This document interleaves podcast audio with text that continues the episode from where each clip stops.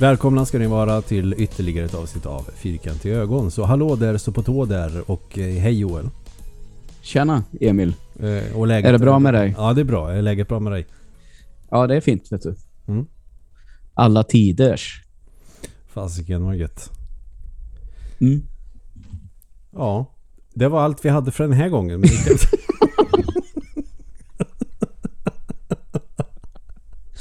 Ni kan följa oss på sociala medier. och kanske skriva en rad eller två. Ja. Nej då, vi ska ha friåkning idag. Det kommer bli ett jävla tuggande. Ja, jag misstänker detta. Det brukar bli så. Nu när vi har eh, nördat loss på lite Van Damme och eh, vi kommer väl att fortsätta och dra vidare med den här Van Damme-hösten snart. Men Absolut. ett litet avbrott för lite annat smått och Mm. gott. Eh, Är det någonting du så- skulle vilja ta upp nu så är det i början eller? Nej, jag bara tänker att eh, du får bestämma nästa Van Damme-film så ser jag den helt enkelt. Mm, tillåt mig att få fundera lite då. Ja, det behöver vi inte avgöra här och nu i podden men jag tänker att det får bli så. Att du väljer liksom vilken det blir. Okej, vänta nu. Eh, Jag tror fan den kom till mig nu som ett eh, slag i huvudet. Eller som en blixt från himlen. Eh, Mm. No Retreat No Surrender måste du se. Ja, okej. Den har jag inte sett än så det, det blir bra. Det är väl ingen renodlad Van Damme-film men det är väl eh, en av de tidigare filmer som han är med i alla fall som eh, fick honom Mm. att få de här coola rollerna i typ kickboxer och bloodsport. Yes, det låter ju kanon. Så är det någon film som du måste ha sett så är det nog fan No Retreat No Surrender. Den kan bli Ja. kul att prata om. Absolut. Du, vet vad jag läste exakt nu? Nej. Mario Kart 8 Deluxe, alltså eh, Switch-versionen. Mm. Den har sålt i 38,7 miljoner exemplar. Åh jävlar. Det är rätt mycket. Ja, jävlar vad det är mycket. Det är nästan fyra gånger Sveriges befolkning. Mm. Det är sjukt imponerande. Det är bara två miljoner till. Ja, precis. Men, Men, men det är ju ett, ett grymt lir, så det är väl inte så konstigt. Nej, verkligen inte. Det är ju ett av de bästa spelen till Switch tycker jag. Mm. Men bra, men då bestämmer vi No Retreat No Surrender till nästa poddavsnitt. Jag eh, kikade lite på eh, TVn förut på YouTube som jag brukar göra om jag ska sätta mig och greja med någonting och vill ha någonting i bakgrunden. Ja. Och såg att de hade streamat, jag vet inte om det var en livestream tidigare idag eller om det bara stod så. För det kanske är sen gammalt men då har jag missat det i så fall. Eh, Den släpptes idag, men det är ju... Låt oss säga att eh, det, det är ju ett hopklippt eh, segment. Så de, livestreamar inte, om man säger så. Förstår Nej, du? Ja, men, ja det är De spelade inte spelet live, men det, Nej, det hade det varit släpptes svårt. i... Ja, när jag tänker att man kan visa upp gameplay och spela det under tiden. Jag såg att det Jaha, var många som så. hade uppfattat det var s- många hade uppfattat att det skulle vara en livestream där de liksom spelade spelet och att det inte skulle vara ett eh, eh, hopkok med godbitar från lite gameplay. Ja, ja. Mm. Nej, men jag tyckte det var bra att de visade lite olika för eh, det såg ut eh, att bli som att det kan bli ett jävligt bra spel. Eh, det såg eh, häftigt ut, men jag har ju bestämt mig för att eh, jag ska inte gå på den den här gången. Lite så. Jag tror inte att de där spelen är någonting för mig. Jag blir bara irriterad. Sen, se, nej, men sen, sen ser jag ju vad det är som är bra med dem och vad folk älskar. Men det, jag, jag orkar inte lägga ner det som behövs helt enkelt. Fullt förståeligt faktiskt. Bloodborne gick ju. Mm. Det klarar jag ju faktiskt och eh, körde rätt länge. Men eh, Dark Souls 2 tror jag att jag skulle kunna testa igen fast eh, inte spela det som om jag spelade Bloodborne. Utan Nej, det är väldigt olika och Dark Souls 2 är väl lite det svarta fåret i serien också. Det är rätt stor skillnad. Eller? det har vi varit, in, varit inne på tidigare också. Ja. Att eh, vi känner att det är så. Det är trean och ettan tror jag som folk gillar mest. Tvåan är lite utanför. Sen är tvåan ett jävligt bra spel men det är ju Mm. det är Souls-like mer än ett Souls-spel. Ja. Kan man väl säga. Yes. Men om du skulle köra något mer sånt spel någon gång eh, och du gillade Bloodborne då tror jag nog fan att Demon Souls skulle funka för din del. Mm. För det är inte så mycket att sätta sig in i just det spelet. Nej, okej. Okay. För där är du ju ändå i det här Nexus och då väljer du mellan fem världar.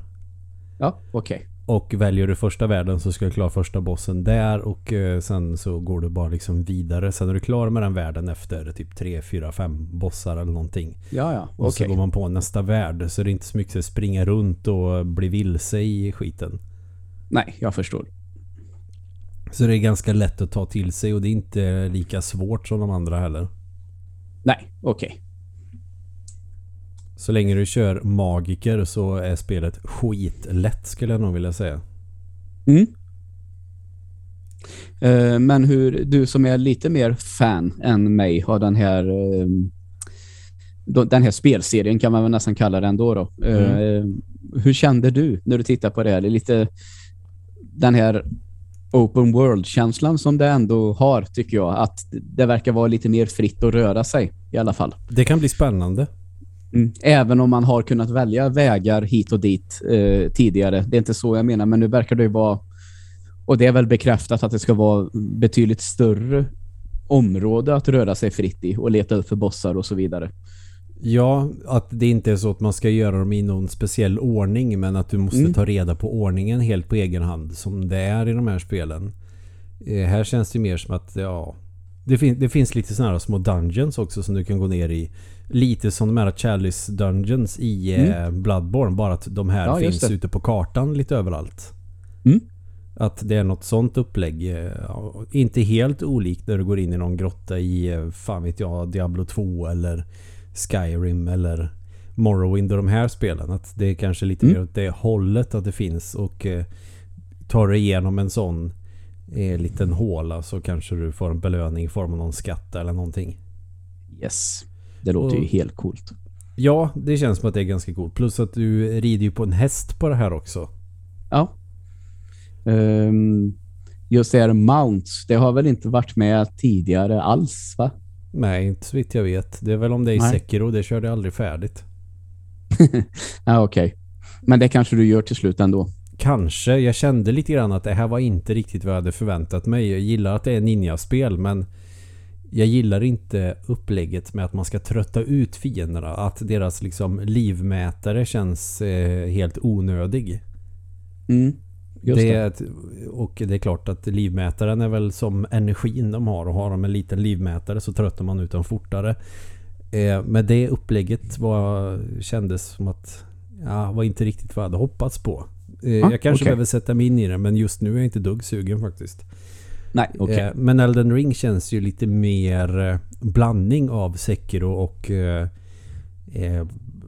ja, säkert Bloodborne också till viss del och Dark Souls med att mm. ljudeffekterna verkar vara samma men att vissa fighter så kanske du rider på hästen också så att du kan kanske cirkulera runt fienden eller någonting och skjuta ja. med pilbåge eller magi och sånt där. Det såg ju ut lite som det i den här fighten med draken där. Mm. Att precis som du beskriver det att det öppnar upp för en viss typ av taktik kanske med mm. din häst där.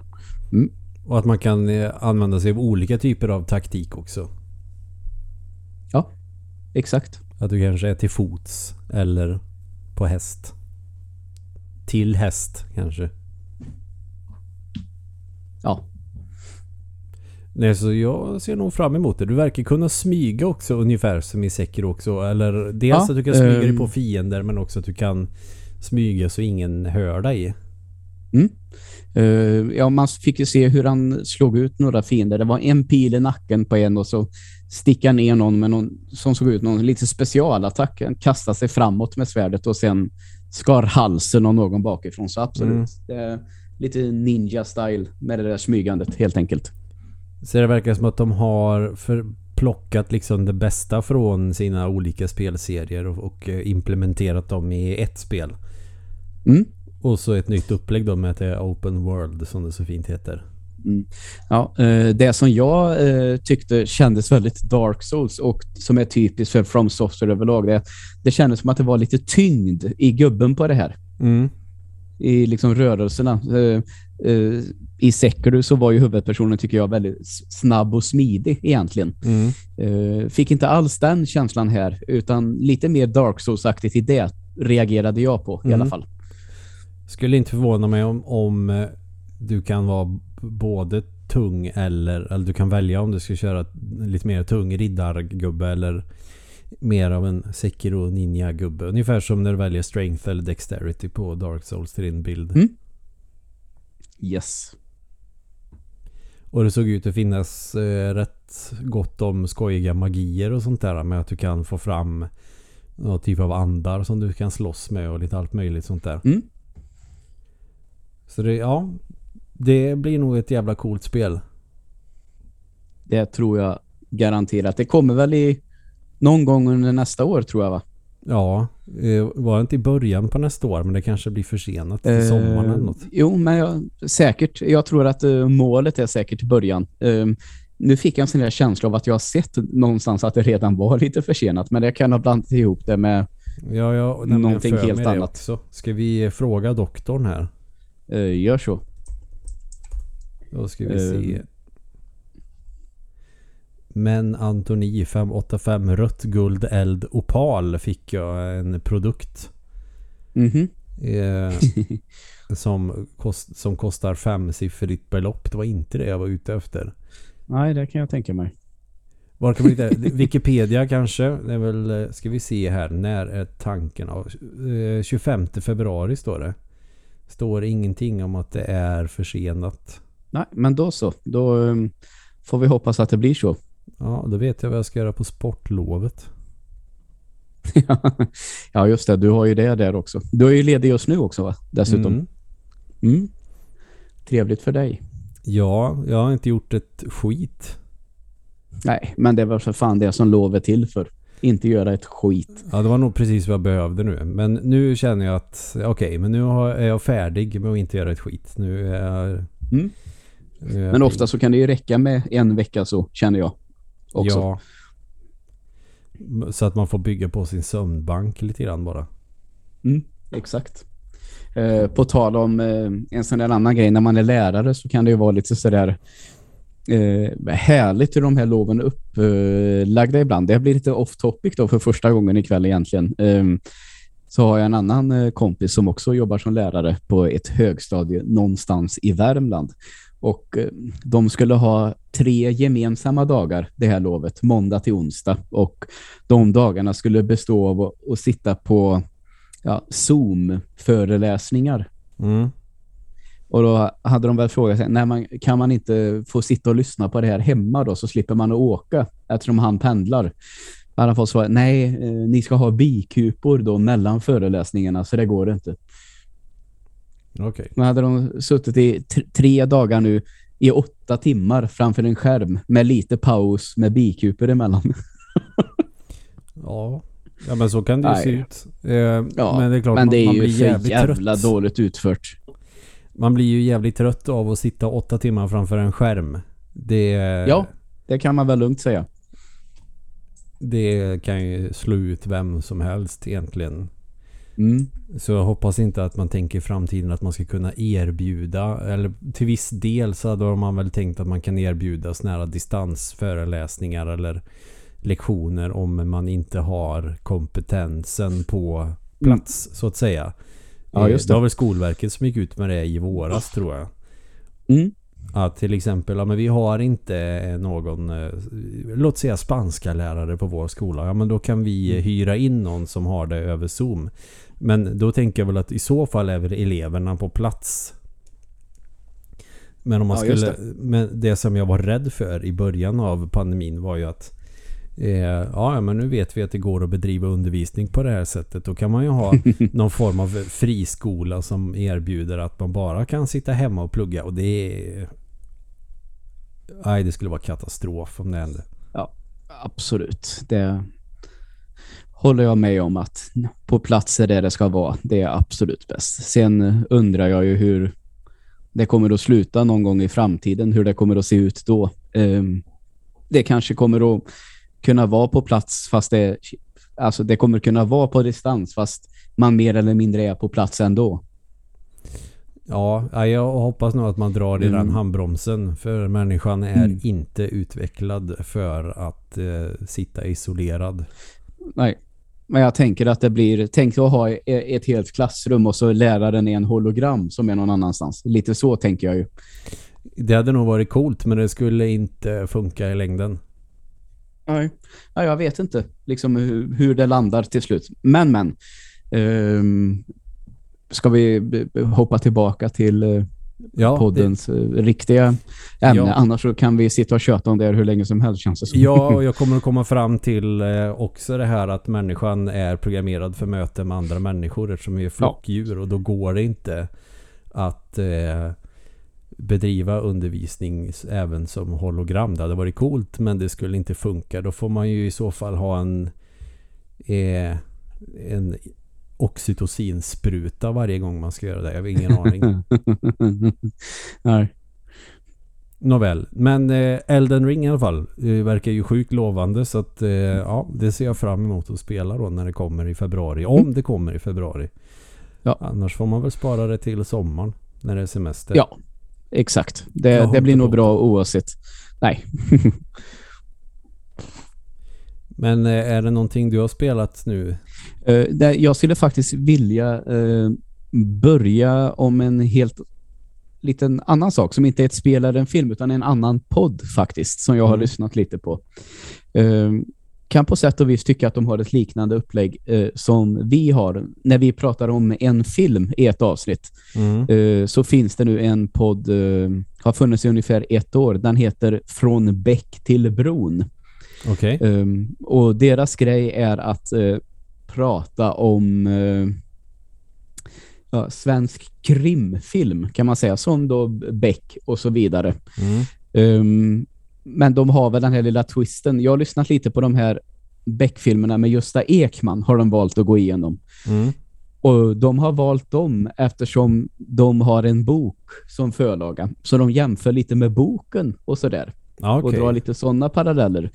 Uh, jag tyckte att det har varit kul, ganska kul att lyssna på faktiskt. Mm. Uh, kan ju tycka att de Beck-filmerna, de är från 93-94. Tror jag det kom sex stycken med Gösta Ekman som Beck. Mm. Um, jag tycker att de är ganska bra allihop. Men nu blir det nästan så, nu är jag nästan lite sugen på att se dem igen när jag har lyssnat. När de här pratar om dem lite. Och det är Rolf Lassgård som Gunvald, va? Är de? Ja, och Kjell Bergqvist som uh, Kolberg. Som är en sån karaktär som har fallit bort från Peter Haber-filmerna sen då. Mm. Um, men jag tycker att det har, den är lite lik vår podd tycker jag i det här snacket och de kan spinna iväg och prata om lite andra saker och uh, spåra ur lite sådär. Så det, um, det känns som att lyssna lite på sig själv på något absurt sätt. Den, uh, ja. Um, och nu har de, har jag sett då, det vet jag inte om jag fortsätter, men de har ju uh, gett sig kast på Hamilton-filmer nu istället och böcker. Så mm. det, de fortsätter på den inslagna vägen helt enkelt med den här krim. Även om kanske Hamilton inte är poliskrim direkt på det sättet. Nej. Utan han är ju någon, mer någon jävla agent. Jag har inte sett eller lyssnat på eller, läst så mycket Hamilton. Så jag har egentligen inte så superbra koll på de böckerna och filmerna faktiskt. Det är Gio va, som har skrivit om. Ja, exakt. Mm. Uh, men det kanske kan vara något uh, ändå. Gio känns inte är... så krim. Nej, uh, absolut inte. Um, det håller jag med om. Men det är klart, det kan jag väl hålla med. Jag tror att jag har sett någon, den, den heter väl Cock Rouge, uh, någon sån där. Och då är det ju ändå någon form av terrorgrupp som utför saker i Sverige. Så det är klart, som han då ska lösa. Så det är mm. klart, ja, någonting finns det där som man skulle kunna prata om att det är någon form av brottslösning som håller på. Men eh, det kanske i alla är mer åt Tom Clancy-hållet. Mm, något sånt, exakt. Eh, men i alla fall från bron, nej, från bäck till bron. Eh, mm. Mysig att lyssna på och eh, alltid fascinerande när de pratar om filmen under längre tid än filmen är. det är det bästa. Så, de, så filmen är en timme och 20 minuter och de pratar i en timme och 40 minuter om den. eh, det gör de kan man säga då. De går väl de börjar från eh, första scenen till sista scenen så de går igenom filmen på det sättet. Det är kanske inte riktigt vi gör alla gånger. eh, Så tydligt. Men Nej, Ändå, det, det är väl funkar. mest bits and pieces som vi tar och sen eh, Mm. antingen så raljerar vi sönder skiten eller så sätts det igång en associationskedja in absurdum till någonting helt annat. ja, exakt. Men eh, vi, vi ville rekommendera den. Så nu kan du få ta någonting under tiden. Så ska jag faktiskt tänka lite här nu på vad jag vill prata om. Mm. Jag eh, kollade också efter en annan grej. Jag köpte ju en sån eh, Mr. FPGA i eh, somras tror jag det var. Mm. Och eh, den är ju FPGA-baserad som man hör i namnet. Jag har pratat om den tidigare så det är inte så mycket jag Ja. behöver säga. Men eh, det är en grej under utveckling till den som jag är jäkligt nyfiken på och det verkar gå framåt nu. Eh, och för den som inte vet vad som är grejen med Mr. FPGA, den är, det är hårdvaruemulation. Eh, Mm. Den blir konsoler. Den, det är inte dataprogram som härmar konsoler utan det är faktiskt eh, faktisk hårdvara som härmar konsol vilket gör att du får i princip eh, så nära en riktig konsol du kan komma. Många av de här eh, Rolls Royce konsolerna man kan köpa av till exempel Analog som de heter som har eh, Super NT och sen är det väl en som bara heter NT Mini eller NT bara som är en liten 8-bit. Och sen har de ju en variant på Segas Mega Drive också. Alla de konsolerna är ju FPGA-baserade till exempel. Mm. Eh, Så en Mr. FPGA då kan du ju ha allt från Macintosh 2 till eh, Neo Geo i stort sett Ja. idag. Okej. Så det, där kan vara både olika typer av datorer på ett väldigt bra sätt. Jag har testat Amiga-kärnan och Commodore 64 och tycker det känns i alla fall Amiga känns ju i alla fall väldigt trovärdig så. Ja, Eh, vad härligt. Commodore 64 har jag lite för dålig koll på för jag har aldrig ägt en sån själv och inte spelat Commodore 64 alltså på en riktig sån dator sen jag var kanske 11-12 där någonstans. Det kommer jag knappt ihåg någonting av. Eh, Så kollade jag nu vad är det mer nu då som är under utveckling.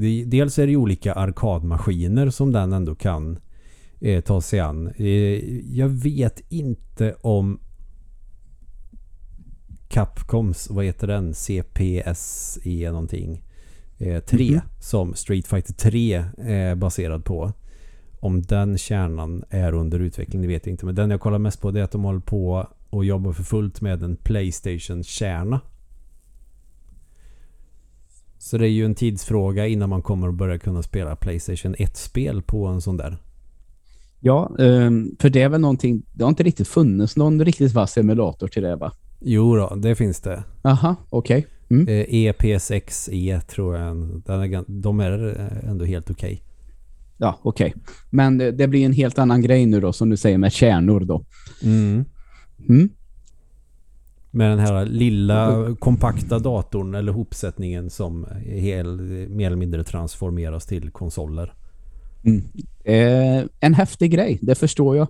Ehm, om man är... Man kö, köper man den en gång eller köper man till nya delar sen? Förstår du hur... hur Ja, det kan du göra som du vill. Ja. Dels eh, kan du ju köpa olika delar och sätta ihop själv. Det kan du göra om du behöver eh, den här extra 128 megabit ram eller vad det heter. Jag, nu är inte jag så teknisk att jag fattar allt sånt där. Jag bara köper och testar och spelar på dem. Eh, men jag köpte den färdig med alla delar som behövs för att kunna spela de kärnorna jag vill använda. ja, okej. Men å, vissa 8-bits system skulle du säkert klara med mindre. Ja, Men det, okej. finns, det finns en portugisisk sida där man kunde köpa liksom färdigpackad så man slipper sätta ihop det där själv och köpa ny fläkt och såna här grejer. Eh, Så Mm. det har jag inte forskat så mycket om. Jag köpte den färdig och var inte så sugen på att det var och väl, eh, med det själv.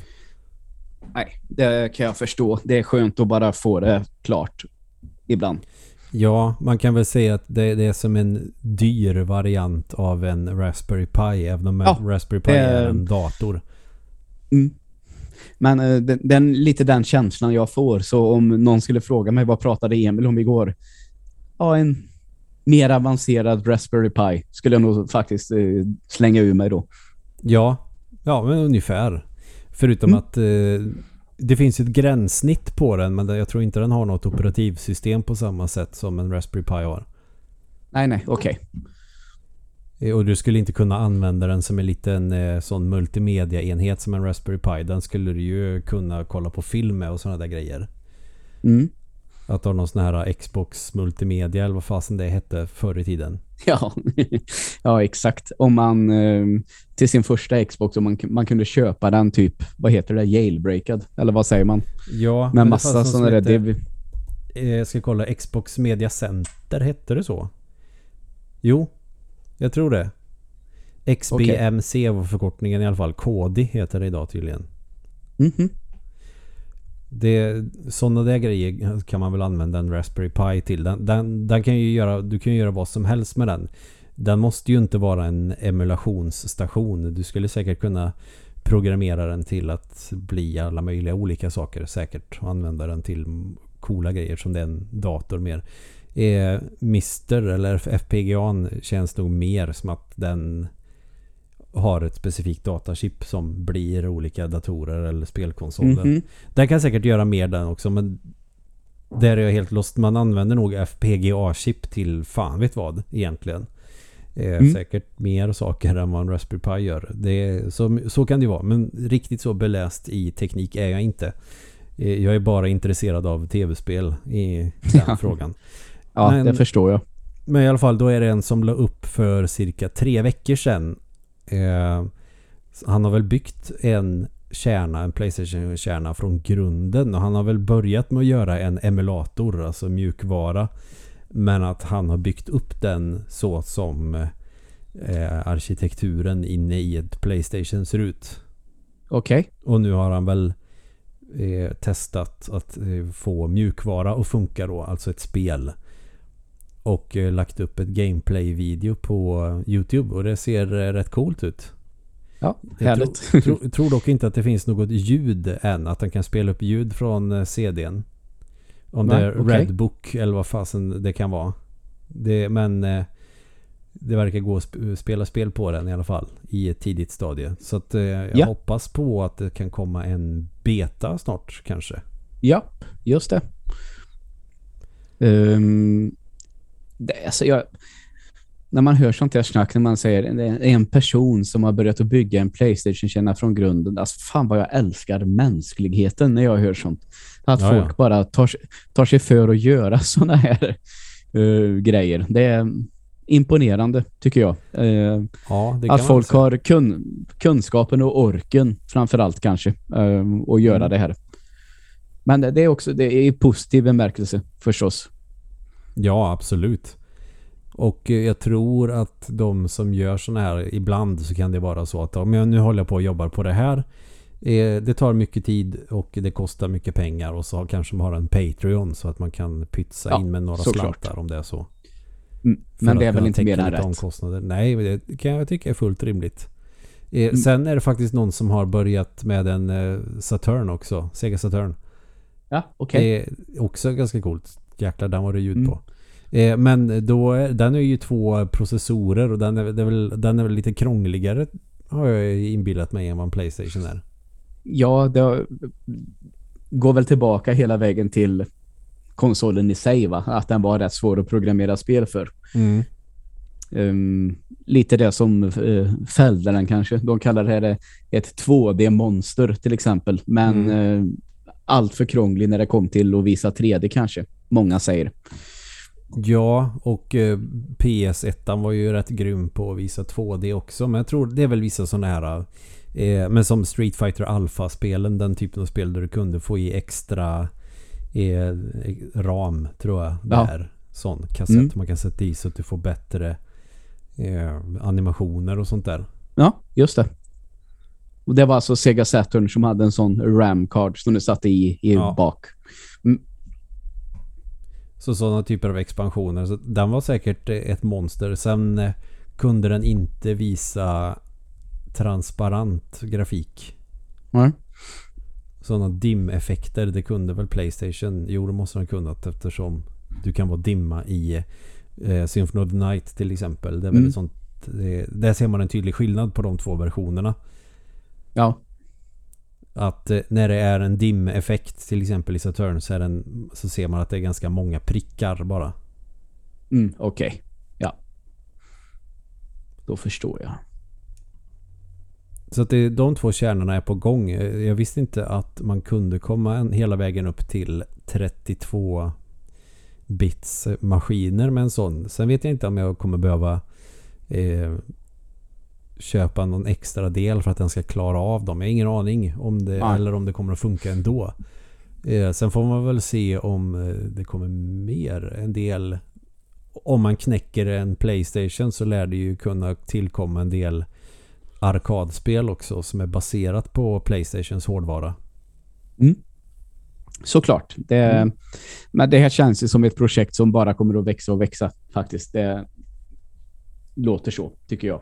Rent spontant. Ja, och jag tror att det är bra också av, ur en arkiveringssynpunkt. För eh, man kommer ju inte kunna ha alla typer av kassetter eller CD-skivor hela tiden. De gamla konsolerna. Nu är det ju många som producerar nya, vilket jag tycker är väldigt kul. Mm. När patenten går ut. Ja, just det. Men det är ju bra också att man gör eh, ROM-dumps av spelen så att de ändå finns. Så att informationen Mm. finns någonstans så att den inte försvinner när mediet blir för gammalt till exempel. Nej, exakt. Jag förstår vad du menar. Så den, nej, det tycker jag är bra. Jag gillar sånt och folk som hittar gamla beta eller prototyper som finns på kassetter som man kanske har haft till olika typer av spelmagasin som får där man får testa och kanske lägga ut lite screenshots på ett spel innan det är färdigt överhuvudtaget.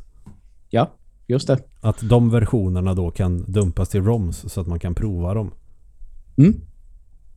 Och sånt tycker jag är det, det är en av de roligaste grejerna faktiskt när man eh, hittar ROMs på nätet. Att ja men det här är en gammal prototyp från Dr. Mario säger vi till exempel från 1989 då spelet fortfarande hette Virus.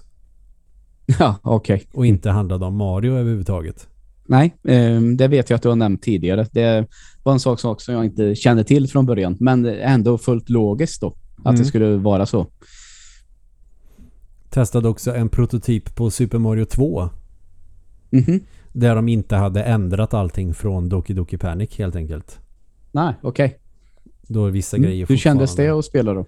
Ja men det är också kul. Det är ju det är ju som att få ta en del av historien, en del av processen på något sätt. Mm. Idag så kan du ju köra såna här open beta och såna här grejer eller finns ju på Steam att ja men det här spelet är inte klart än men om du betalar en liten summa så kan Ja. du spela det och så får du ta del av alla uppdateringar som kommer fram tills att spelet är klart. Ja, exakt. Ehm, har jag gjort några gånger. Det har varit eh, bra ibland och mindre bra ibland. Det är ju ett spel på Steam som jag är grymt sugen på och har varit det i två år nu kanske. Mhm. Eh, och det var väl rea på det häromdagen. Okej. Men, jag, men jag har fortfarande inte tagit mig för att eh, skaffa det för att det verkar inte komma jättemånga uppdateringar känns det Nej, som. nej, så ehm, är ju lite tråkigt när det eh, landar i det ibland. Det har man ju märkt ett par gånger att det liksom det lovar mycket men händer lite. Ja, jag kan väl tänka att det är så om du är en indie vad, vad säger man, utvecklare och du har eh, jättestora ambitioner och du vill göra kanske det mäktigaste spelet som finns och Mm. tanken är att det ska finnas så mycket du kan göra i det här spelet. Att man vill göra det så stort. Alltså det är väldigt ambition, mycket höga ambitioner. Eh, Mm. Det kan ju bli lite av ett problem om man till exempel är själv. Absolut. Och eh, så eh, känner man att det här blir alldeles för mycket. Och du ska ju också buggtesta allting. Mm. Och när du släpper ut det Såklart. så andra kan spela och någon märker att du det här funkar inte. När jag gör det här så blir det helt knas. Och då måste man kolla igenom koden och kolla vad fan det är som är fel. Ändra, testa. Nej, det funkar inte. Tillbaks, göra ändringar. Okej, nu funkar det. Det är en jävla massa tid alltså sånt där tar. Ja, det kan man väl lugnt säga. Nu ska vi se, nu är det inte på rea längre. Jag kan ju kolla. Eh, när senaste uppdateringen. Det heter Shattered, the ta uh, Tale of the Forgotten King. Uh, såg ut att vara riktigt coolt. Lite så Dark Souls och plattformsspel på ett. Det känns ju mm. som att det är en perfekt kombo. Uh, ja. Men jag vet inte om det är ett team bakom det här eller om det är en person. Men det verkar ta ett tag att få färdigt det i alla fall. Så jag inte vågat ja. riska riktigt. Nej, jag förstår. Och ett plattformsspel som ser in i helvete charmigt ut. Det här har jag ingen aning om ifall det någonsin kommer bli klart. Eh, Kid Baby Starchild. Mhm. Mm som ser ut att kunna bli ett jävla mästerverk. Men eh, eh, det har jag inte hört någonting mer om. Det ser ut att ha Nej. jävla potential men det är väl det. Man får man får till så att man har en karaktär, man har fiender, man har kollisioner, man har lite banor. Sen är, okay. sen är det att bli färdig med allt också. Plus buggtesta skiten ur det. Det är nog inte det lättaste. Ja. Nej, det tror jag verkligen inte. Sen har de ingen deadline att gå efter och då kan man ju dra, då drar man väl ut på det. Tänker jag. Det skulle ja, jag ha gjort om jag hade um, känt att jag hade kommit till vägs ände och inte vet fan vart jag ska ta vidare detta. Ja, det är väldigt lätt att landa i det. Det tror jag. Absolut. Det var inte som på den gamla goda tiden när Erik Shahi satt och gjorde Another World på sin Amiga inne i, i någon källare någonstans utan någon form av kontakt med omvärlden. Nej, det hade sin charm det också kanske. På något sätt. Ja, det kan man väl säga. Mm. Ja, det är häftigt det också. ja, men många indieutvecklare när man kollar såna, i alla fall de som gör sådana avancerade 3D-spel eh, man behöver ha ett stort team alltså, om det där ska gå runt. Mm. Ja, det är klart att det är så. Annars får man nog mm. sänka ribban lite grann och så får man göra ett kort spel och kanske inte tänka att det här ska bli nästa Breath of the Wild. Nu vet jag inte om det är de specifika spelen jag nämnde, men man kan ju få det intrycket ibland när man kollar ja, på uh, spel. Absolut, uh, jag håller med. Um. Tanken är att varenda val du gör ska påverka hela spelets framtid. Lycka till! Mm. Uh, ja, det är ingen dålig utmaning man har framför sig då. Nej. Fan, jag är glad. Jag, jag var glad när jag lyckades göra ett sånt Asteroids-spel. Ja, men det du, ja, det ska du väl absolut vara nöjd med också tycker jag. Det är väl inget snack om den saken. Eller när jag lyckades göra ett spel eh, med Pico 8 där man är en platta som studsar på en boll och varje gång bollen studsar får man poäng. Mm. Uh, nej, jag säger inget om det. Det är bra jobbat Emil. Ja, kanske. Ja, för att vara helt nybörjare är det ju bra ja. jobbat. Men det tar ju en jäkla massa tid för jag vet, ja. Kodspråk känns inte som att det är någonting man lär sig utan till. Nej, verkligen inte. Det tar sin lilla tid att hålla på med det där. Det, där måste du nog utan ha tvekan. en decimeter tjock bok bredvid där du kan kolla, okej okay, vad var koden för det där nu då? Okej. Okay. Och sen sitta och skriva in det där. Mm, det tror jag också. Nu finns ju internet så du kan bara, okej okay, jag vill göra ett plattformsspel. Vad kan jag använda för kod för den här spelmotorn till exempel? Mm, ja. Sen finns det Game Maker Studio och sådär där det finns kanske färdigt där du kan använda mycket drag and drop också. Eh, mm. Men jag tror att man lär sig mycket om eh, finslipandet om man skriver koden. Ja, det tror jag också. Uh, helt klart. Uh, det är alltid en sån här, man har en liten dröm uh, när man ser, när det kommer vissa saker att man nu jävlar, det här ska jag lära mig nu. Och så blir det liksom för stort. Det känns som att jag eller att det är väldigt vanligt att man liksom man börjar inte tillräckligt lätt helt enkelt. Utan Nej, man har spelet i huvudet och sen så sitter man mm. Eh, i en hel vecka med att göra sprites till en gubbe. Ja, ungefär så. Och det är jävligt tillfredsställande att sitta och mokla med det där. Men man ska ju hinna med en massa annat också. Ja, tyvärr. Man får uh, gå all in, säga upp sig och så får man göra en snygg trailer och så får man söka någon sån här Kickstarter-grej. Fan vad, jag våga, fan vad jag aldrig skulle våga göra en sån sak. Nej, inte jag heller. Jag är alldeles för feg. Och att trygg. Men man startar en, ja, men en sån Kickstarter eller en Patreon eller någonting och tänker att ja, ja, men ju Mm. fler personer som pröjsar 10 spänn i månaden det, och eh, så länge jag kan leverera då varje månad Mm. eh, så kommer jag kunna ha i alla fall så att jag kan pröjsa räkningarna. Ja, exakt. Du kommer Nej, ju det- aldrig kunna leva i lyx. Nej, och så vill inte jag leva. om du inte äger typ Mojang. ja, det är inte alla som gör det dock. Så det, Nej, det är Ja. rätt få förunnat att ta sig så långt. Eh, Mm.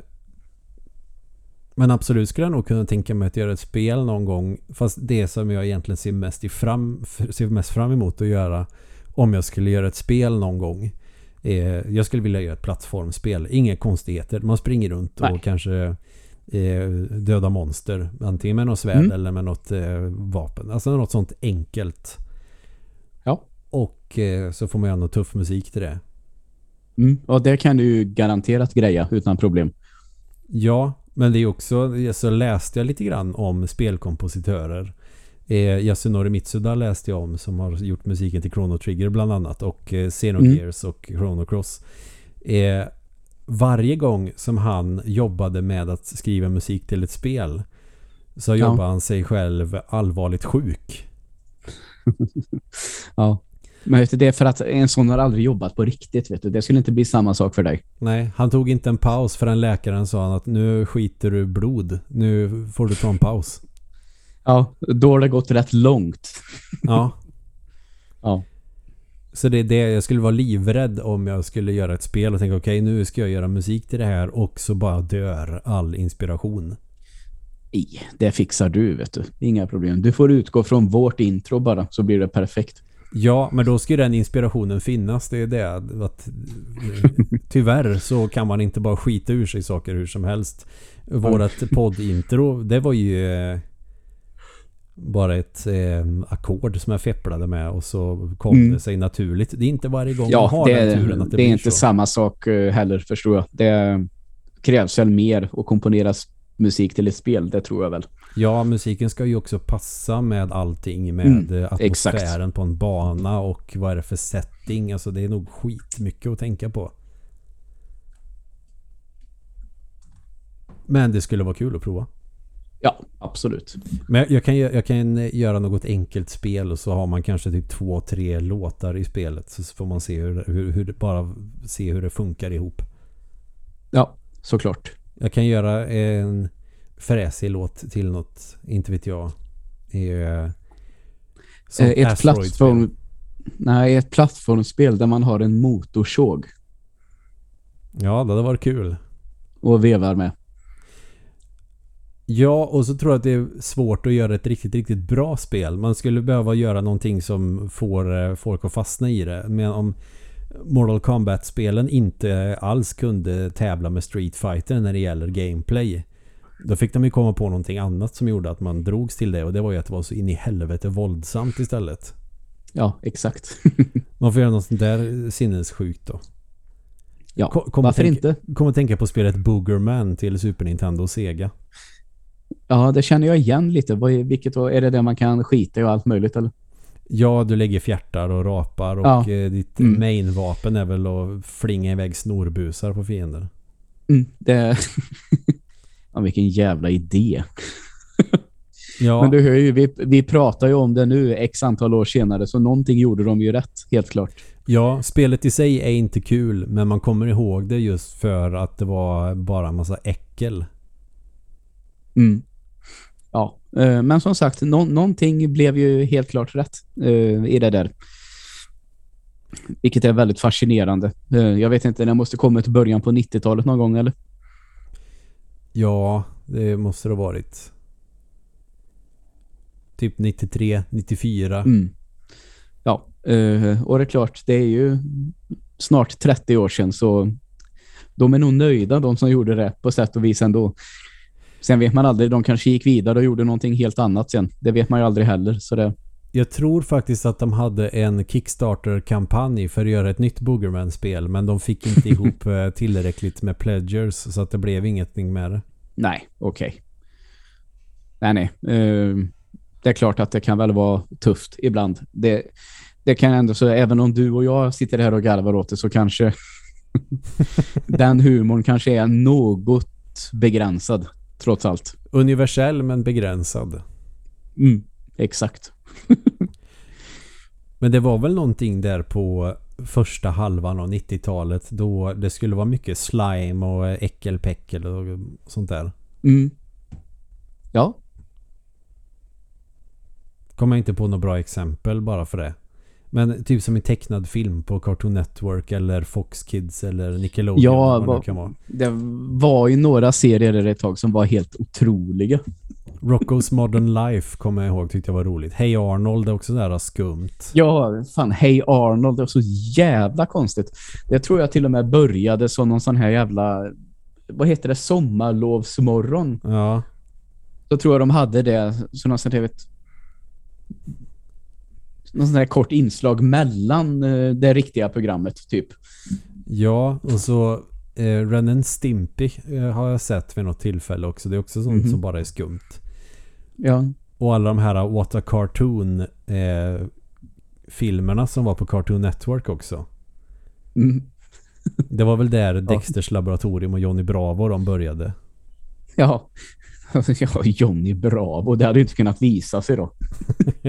Eller Cow and Chicken var också rätt stört. Ja, jävlar vad märkligt det var. Two Stupid Dogs. Ja, det känner jag inte igen. Tror det kallades för två jönsiga jyckar på Cartoon Network. ja, det var ju ändå ganska bra, får jag ändå säga. Ja, där de hostade upp majskolvar med smör på ibland. Ja, mysigt. Ja, det var bara äckligt. På, ta på tal om Cartoon Network, har du noterat att uh, det finns massor med sådana på HBO Max? Mm. Uh, jag har kollat på några gamla Scooby-Doo. Åh. Det är fan med bra grejer alltså. Ja, ändå kändes när man kollade på sådana tv-kanaler när man var liten Scooby-Doo kändes som en sån serie. Det är som du vet när du har köpt en rejäl lösgodispåse och så har du de här eh, bitarna som inte är så himla goda men som alltid finns med i godispåsen av någon jävla anledning. Jaha, ja. Det är Scooby-Doo. Ja, nej jag tycker nog att det är bättre än det. Okej, okay, för det kunde ju inte mäta sig med, med The Centurions eller med Gummimannen eller eh, med coola actionserier. Johnny Quest eller vad fan det nu kan vara sådana här tuffa actionserier. Sen var det lite Scooby-Doo emellan. Ja, nej men jag har alltid fastnat för Scooby-Doo tror jag genom alla tider så det, det är speciellt. Mm. Den där bilen de har och Shaggy och alla de där. och Fred som är en sån här redig jävel. Ja, ja, han stack ju inte ut alls. Han brydde man ju sig inte om överhuvudtaget. Nej. Varför var han med? Aha, jag vet, men han har något sånt jävla flin som går att irritera sig på. Sen är det också kul. Hur, hur lärde de känna varandra alla det här? Gick de på college ihop eller? Och startade den här uh, mysterielösarföreningen. Nu har inte jag sett de långfilmer men känns det inte som att det kommer att bli en sån origin-film? Det det. Det skulle inte förvåna mig. Som eh, filmen Cruella med Cruella de Vil. Hur hon blir Cruella de Vil. Mm. Eller Batman Begins.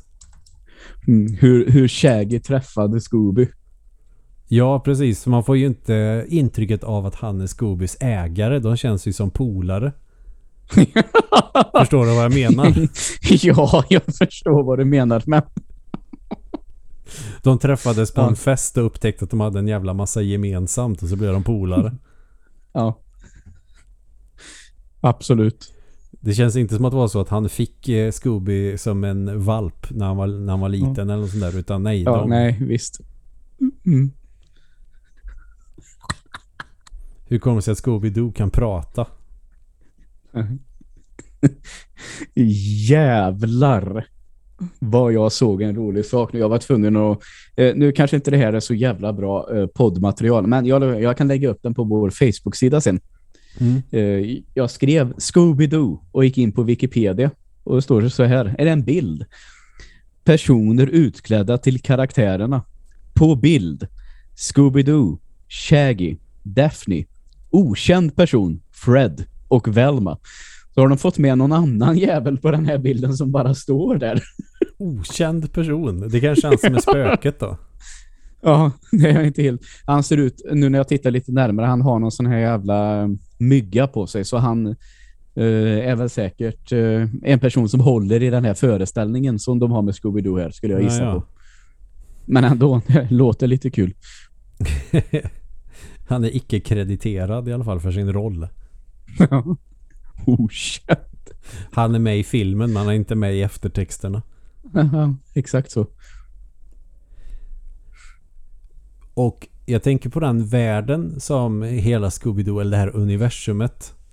Mm. Det är ju en sak när man pratar deckare att det finns flera eh, som begår mord i en stad. Jag menar, är morden i Midsummer, den staden kan ju inte vara jättetrevlig att bo i för det är folk som dör som flugor där hela tiden. Mm. Ja. Eh, men man fattar, man, man, man kan förstå att folk har motiv att mörda någon annan eller att stjäla någonting eller ja. begå någon form av bedrägerier. Även om det är för jävligt så försöker man ändå hitta ett svar på varför det blir som det blir. Absolut. Men i Scooby-Doo om någon nu är missnöjd med, vad vet jag, en position på ett arbete eller att man inte har fått betalt för någonting eller någonting som man är jävligt frustrerad över.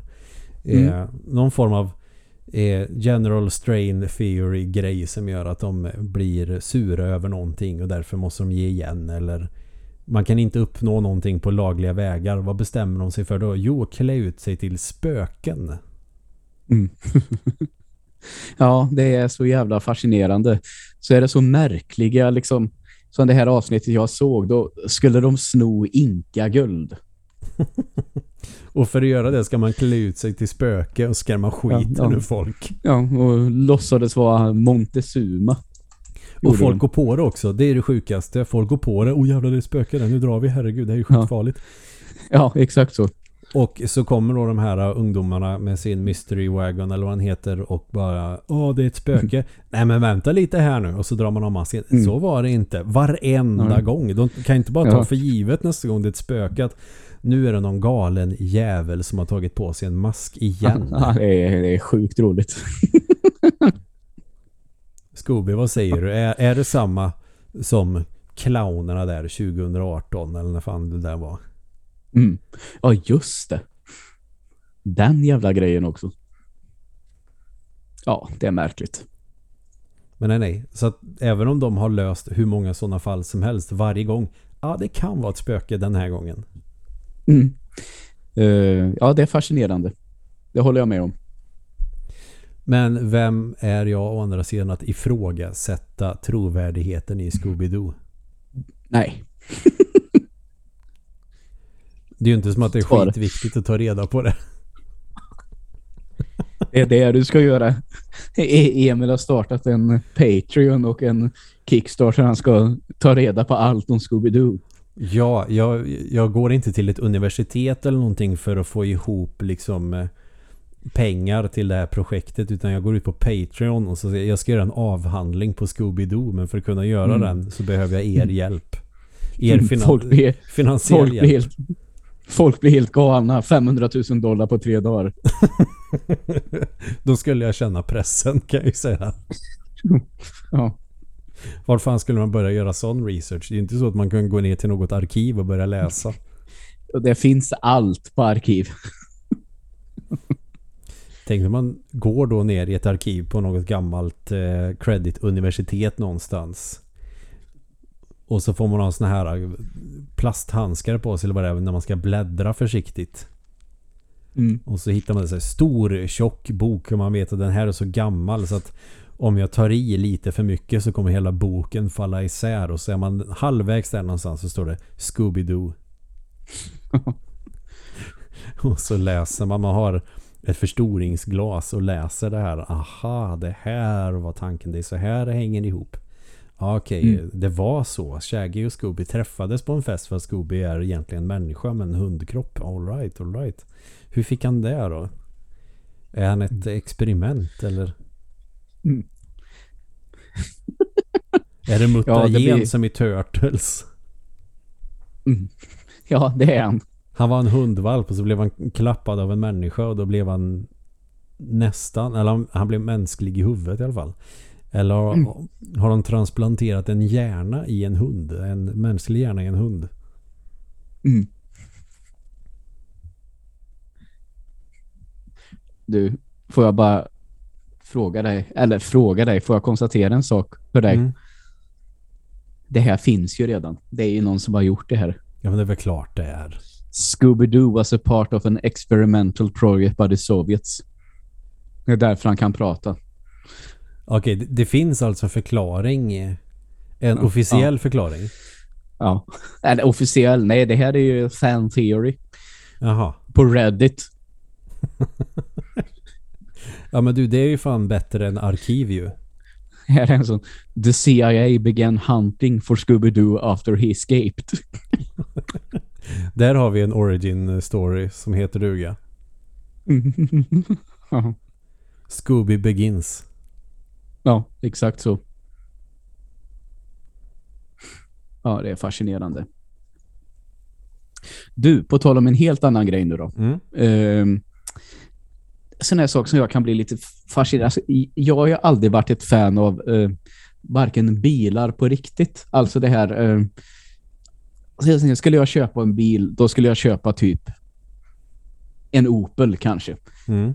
Om, om jag vann mycket pengar så vet jag många säger att jag skulle köpa en riktigt fin bil.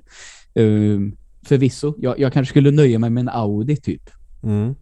Alltså som jag i teorin hade kunnat köpa utan att vara mångmiljonär. Men eh, detsamma gäller ju då bilspel. Har aldrig haft den fascinationen för det heller. Men så har jag kollat på det här Forza Horizon 5 som Mm. kommer nu. En sån här en stor karta, åk var du vill. Det finns saker att göra överallt. Du kan hoppa i stora hopp om du vill. Du kan vara med i tävlingar om du vill. Kan jag inte låta bli att tycka fan vad det här spelet ser roligt ut ett liten stund. Mm. Sen kommer jag ju på det fantastiska att det är ett sånt här dag ett spel på Game Pass. Så det här går ju faktiskt att testa och ha roligt med. Om det bara blir två timmar man har roligt med det innan man tröttnar. Så känner jag då jag ändå fått ut någonting. Så det här tror jag faktiskt att jag ska förinstallera och testa på måndag. Bara för att jag kan. Typ. Det låter som en bra idé tycker jag. För det ser ju jävligt vackert ut och just det här det ska väl bygga på någon form av Mexiko den här gången, kartan. Så det är liksom Mm. väldigt varierat med öken och nära till havet och höga berg och köra i sånt där. Och bara åka runt och glida och titta på världen ett tag ska jag nog göra i alla fall. Men racingspel är en sån där grej som jag får för mig att jag inte är så intresserad av. Men när jag spelar dem så tycker jag att det är hur kul som helst. Ja, eh, lite så. Jag testar ju om det var trean eller fyran. Ja, något av dem var det. Och sen säger jag att det var jävligt fascinerande ett tag. Men sen så blir det lite så... Alltså, man vinner ju licenser eller med något liknande sådär. Så det blir ju lite svårare och svårare hela tiden. Mm. Och till slut så tröttnar jag ju. För jag, jag vill ju arkadköra det. Även om det är ett arkadracingspel så blir det så blir det lite för mycket arkad i mig. När det kommer till bilspel. Ja, det är väl arkadracing då kanske. Ja, det ska det nog kanske vara till. För eh, rallysimulatorer och sånt är jag alldeles för usel på.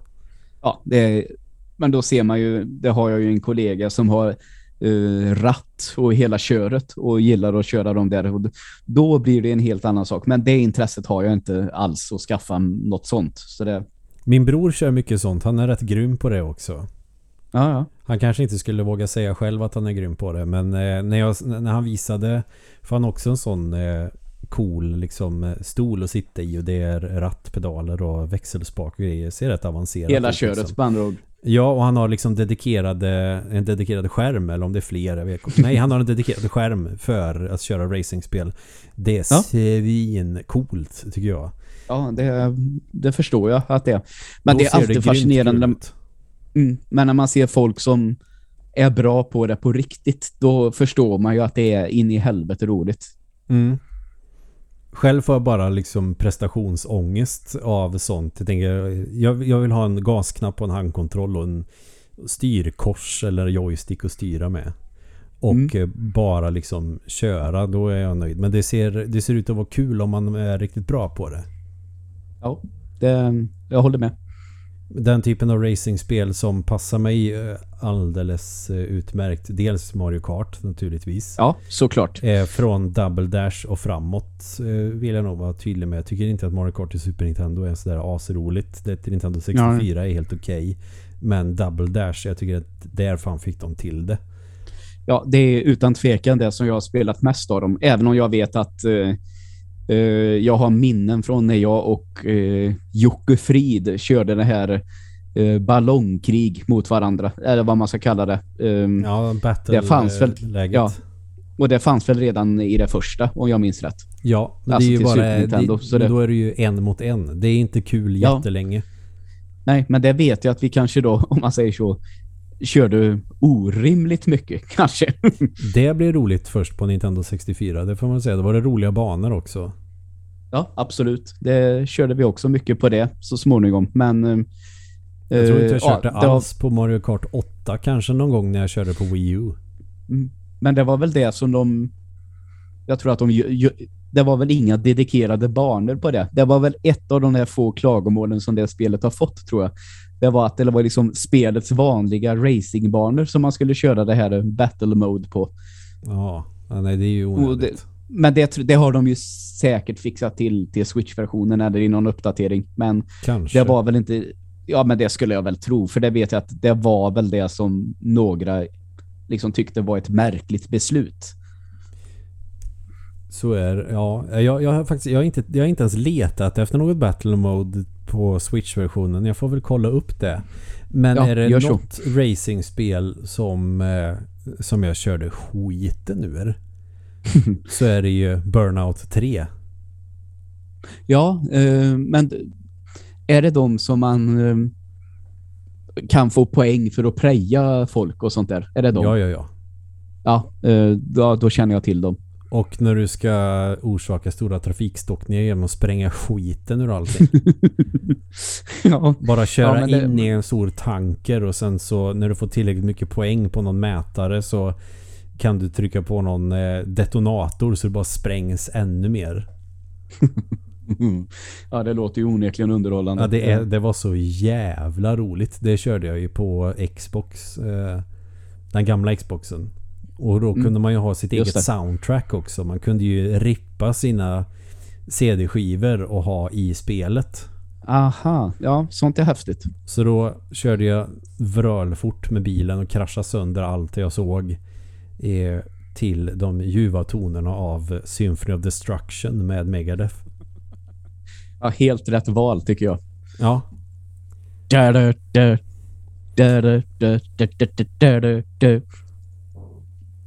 och den är ju inte så fartig men den passar väldigt nej, nej. bra till att ha sönder saker. Verkligen.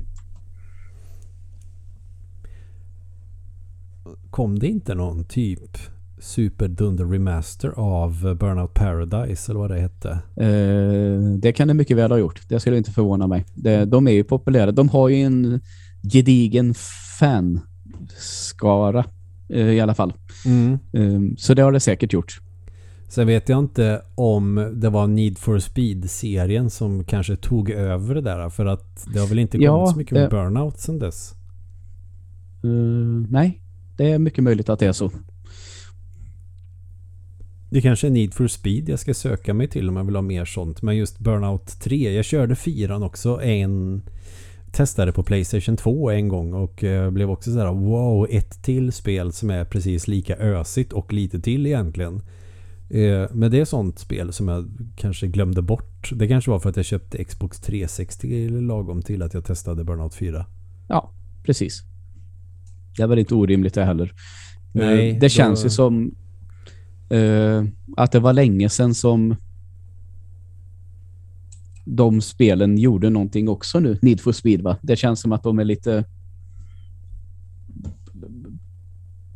Ja, Folk vill ha andra bilspel idag känns det som. man vill nog ha mer autenticitet kanske. Ja, eh, det låter inte orimligt. Men jag känner också att de försökte väl... Är det, är det Hot Pursuit eller Hot Pursuit eller vad, hur säger man? Eh, Hot Pursuit. Ja, som är några sådana där eh, klassiska Need for Speed-spel där man kunde bli jagad av polisen och man kunde köra polis själv och så vidare. Det känns som att de försökte, det kom väl något nytt sånt som liksom skulle vara det här med polisjakt igen. Och det var precis det som fansen liksom hade skrikit efter i flera år typ. Men så blev det ändå liksom inte bra för dem. De misslyckades med det och då känns det som att den dog lite den där serien. En del kanske det. dog ut i och med GTA 5 också. Ja, varför inte? Det har ju absolut sådana element, särskilt då eh, eftersom den här GTA Online har blivit så oerhört Mm. populärt. Eh, den biten finns ju helt klart i det. Kommer du ihåg spelen Driver? Ja, eh, det första ska jag väl säga. Ja, de Eh, stendog ju när GTA 3 kom. Mm. Um, kommer jag ihåg, jag har bara spelat det första eh, och det som var fascinerande med det egentligen, det var väl det att man aldrig lämnade bilen någon gång utan att det liksom bara var det var verkligen, verkligen, verkligen driver. Men det vet jag uppskattades ju av så jävla många.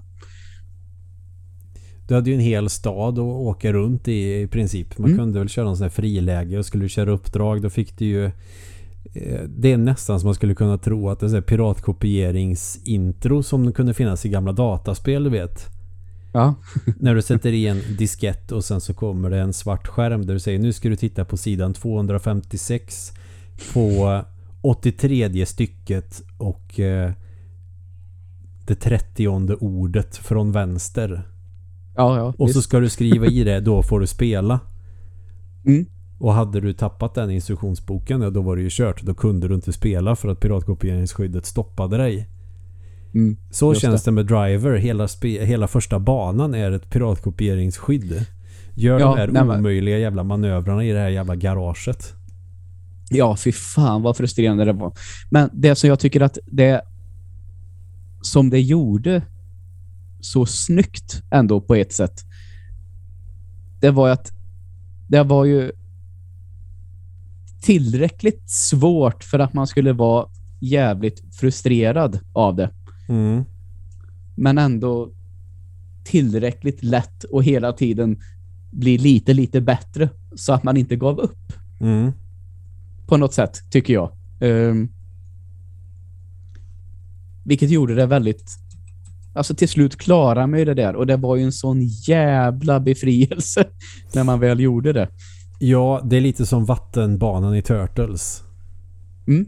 Ja, den kom, ja, okej. den, den Det- kommer tidigt i spelet och det, det är typ omöjligt om du inte Mm. gör om det hundra gånger. Men du måste Ja, klara och det en boss. har jag ju aldrig eh, gjort då. Men jag förstår hur du menar att det blir samma sak. Och då är det en befrielse när man är klar med det. Man får köra Turtles-bilen och sådana här grejer. Mm. Men det är fortfarande den Turtles. här skitsvåra grejen i början du måste ta dig igenom och du måste Ja, ja. Verkligen bemästra det för att kunna fortsätta spela spelet. Mm. Det är lite rövig game design faktiskt. Ja, det, så är det ju helt klart. Men, eh, det, men som sagt var, det, det är ändå en sån... Jag tror det var Driver jag 2. tråden lite. Vänta här nu. Men alltså belöningen är ju så pass stark att man bara kämpar sig igenom det där. Ja, och det var som brist på spel på den tiden också så att man var tvungen att bli bra på det. Mm. Just det. Driver 2 tror jag man kunde kliva ut ur bilen på men man kunde inte göra så mycket. Mm. För jag fantiserade flera gånger när jag körde typ eh, Driver eller körde du det här eh, spelet Midtown Madness någon gång? Eh, ja. När man kunde köra folkvagnsbubbla ja, jag tror att det är... Vänta, jag ska jag bara googla lite här så att jag tänker rätt. Uh, Midtown. Ja, men uh, ja, det här har jag kört. Um, för min del så var ju det här ett sånt spel att hade ju släppt... Vi hade ju inte haft dator jätte, jättelänge när det här kom. Mm. Och sen vet jag att det var ändå på den här tiden då jag var ganska ny på det här med att spela på PC trots allt. Ja. Kommer ihåg? Och då var det också spelbutiken som Tom hade där i Lidköping som liksom han hade den här begagnat hyllan. Mm. Och jävligt billigt kommer jag ihåg att det var. Så jag vet att jag hade några sådana, man kanske hade skaffat två stycken ett och så tröttnat på två PC-spel och så kunde man typ byta in dem där och då vet jag att en gång så bytte jag till mig Midtown Madness på PC. Mm. Eller på PC, det finns väl bara på PC tror jag. Eh, Xbox tror jag det finns också. Gamla Xbox tror jag hade något sånt. Ja, uh, okej. Om det var tvåan eller trean, det vet jag inte. Eller om Ja, nej, alla tre utan det, fanns. nej det, det första som jag spelade till, det fanns bara till PC såg jag nu. Mm, ja, det var det vi körde också. Det tycker jag var kul. Och Mm. eh, när jag körde typ det och Driver så satt jag alltid och tänkte tänk om GTA var så här. ja, och det dröjde inte jättelång till då innan det faktiskt var så. Nej, eh, jag hade ju kört GTA 1 ganska mycket och GTA 2 körde man ju skiten ur också. Det gick ju att köra Mm. multiplayer på LAN och sådär. Att man jagar varandra Ja. i stan. Det var ju skitkul. Exakt. Mm. Men de här spelen bara tänk om GTA såg ut som Midtown Madness och Driver. Man Mm. hade en 3D-värld där du kunde gå in Ja, i husen och hålla på. Mm. Det, är, ja, fan, det kanske är sånt där spel man ska försöka återupptäcka. Man tyckte att det var skithäftigt när det kom. Hur, skulle, hur skulle man se det idag? Det var ju samma med... Eh, för vi hade nämligen ratt och pedal till våran gamla Pentium 2. Mm. Och så körde man väl lite Colin McRae kommer jag ihåg. Jag Ja, tyckte, fan vilken då Pentium 2. det var fan grejer det alltså. 400 MHz eh, eh, Pentium 2-processor. Ja. Ett monster. ja. När, en, när, när polarna satt och tryckte med sina 486 er så hade man en Pentium 2. Mm, då var man cool. Ja, eller om de hade en Pentium bara. Men ändå. Mm. Och så hade man Pentium 2 med 400 MHz. Jag tror det var 128 megabyte ram på den också. Mm, exakt, det stämmer nog. Astronomiska summor. Och sen när vi kollade, när den datorn var ganska ny så vet jag jag och en kompis och kollade hur stor är hårddisken då? Och så kollade vi och då var det 6 gigabyte och man bara åh jävlar man får ju plats med hur mycket som helst på den här. Ja. ja, det är häftigt. 6 gigabyte, den är det ute. är ju ingenting.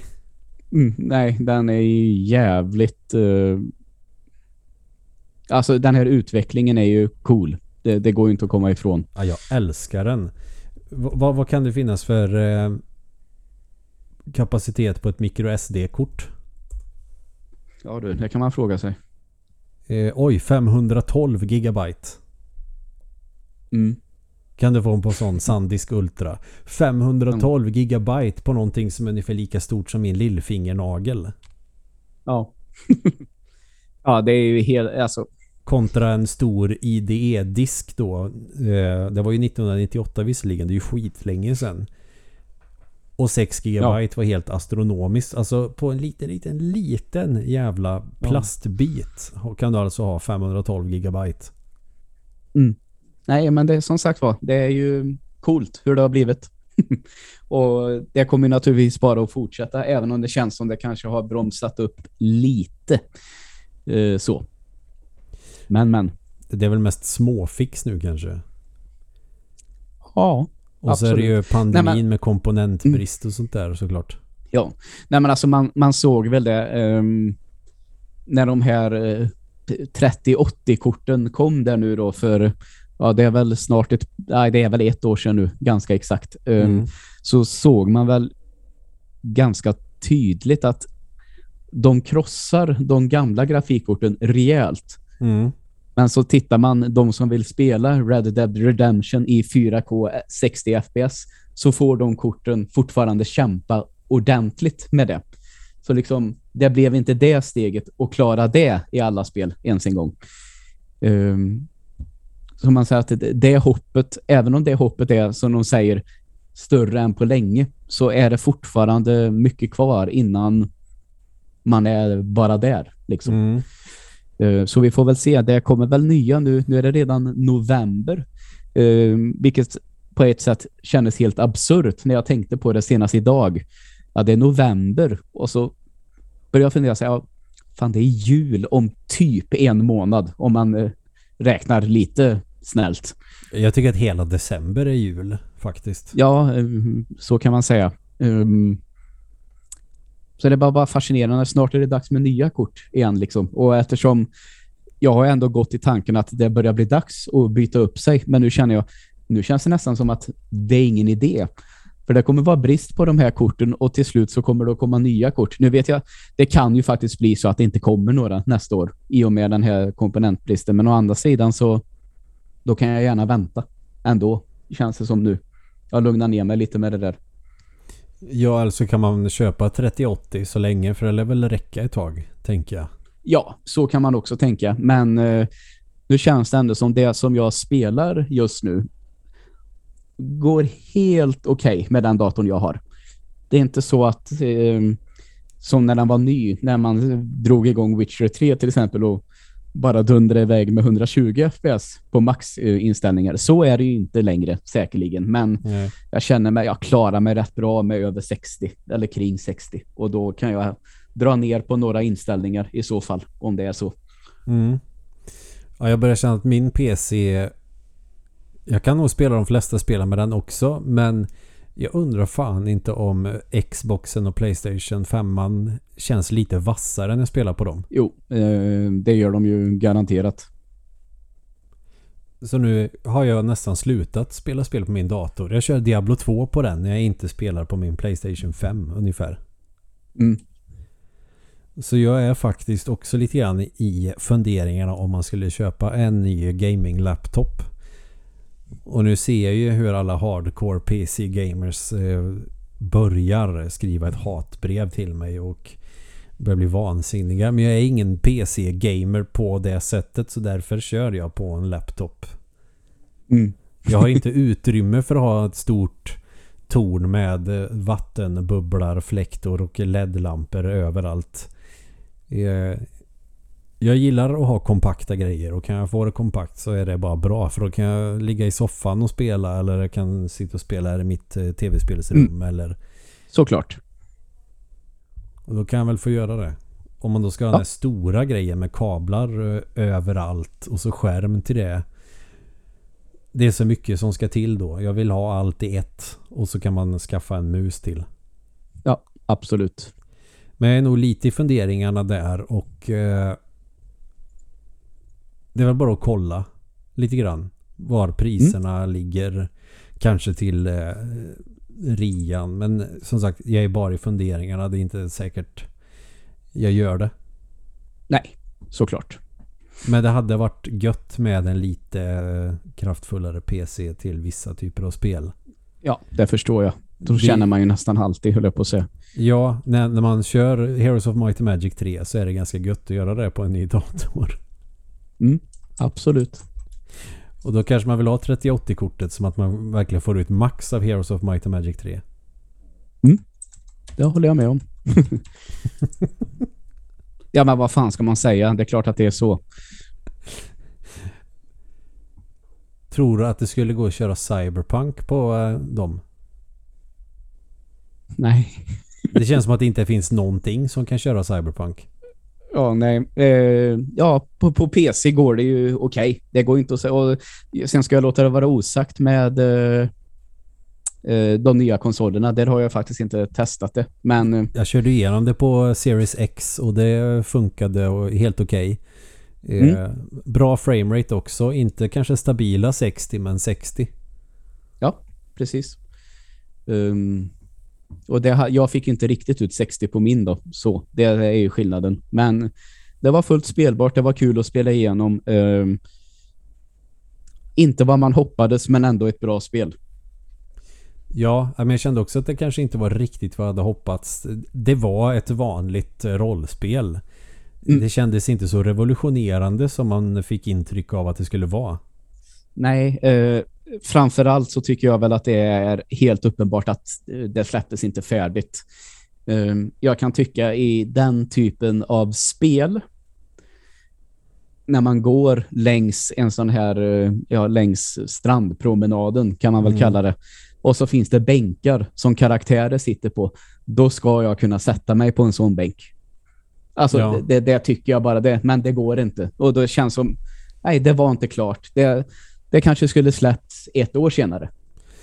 Ja, och man fick också intrycket av att det finns hur många uppdrag som helst och varenda lilla, minsta lilla är uppdrag, l- lilla side- sidequest skulle kunna bli någonting mycket större. Mm. Och det blir det väl till viss del. Det vill säga att har du räddat en gubbe från några rånare så kanske han hör av, det, hör av sig till dig igen med ett Ja. uppdrag. Exakt. Men mer än så blir det ju inte. Nej. Alltså det blir lite Mass Effect 1 till 3 av det ändå. Absolut. Jag håller med. Och det är inget fel i det. Var bara att ja, jag trodde de hade revolutionerat någonting men ja. Nej. De, men de hade fått till GTA köra bilgrejen bra fast Mm. inte alls lika bra bilkörning som i GTA. Nej, verkligen inte. Och så får man hela tiden såna här, man har hundratals obes, obesvarade såna här meddelanden i Cyberpunk med alla typer av fordon man kan köpa. Ja. Exakt. Jag tror jag köpte en motorcykel. Ja, det tror jag att jag gjorde också. Typ. Och Mer så, eller var, och så var den inte lika bra som motorcykeln man får av sin polare. Nej. ja, ja. Så kan det vara. Nej men vad säger du? Är det dags att knyta ihop säcken där kanske? Eh, jag tog precis ett sånt här andetag för att säga de där orden. Så ja, eh, det tycker jag väl att det är. Och ehm, avslutningsvis ha, ha, ha, ha en bra dag. Ja, så kan vi väl säga. Vi hörs igen. Tack så mycket för att ni har lyssnat och ni vet var ni kan nå oss. Vi säger så här. Hej!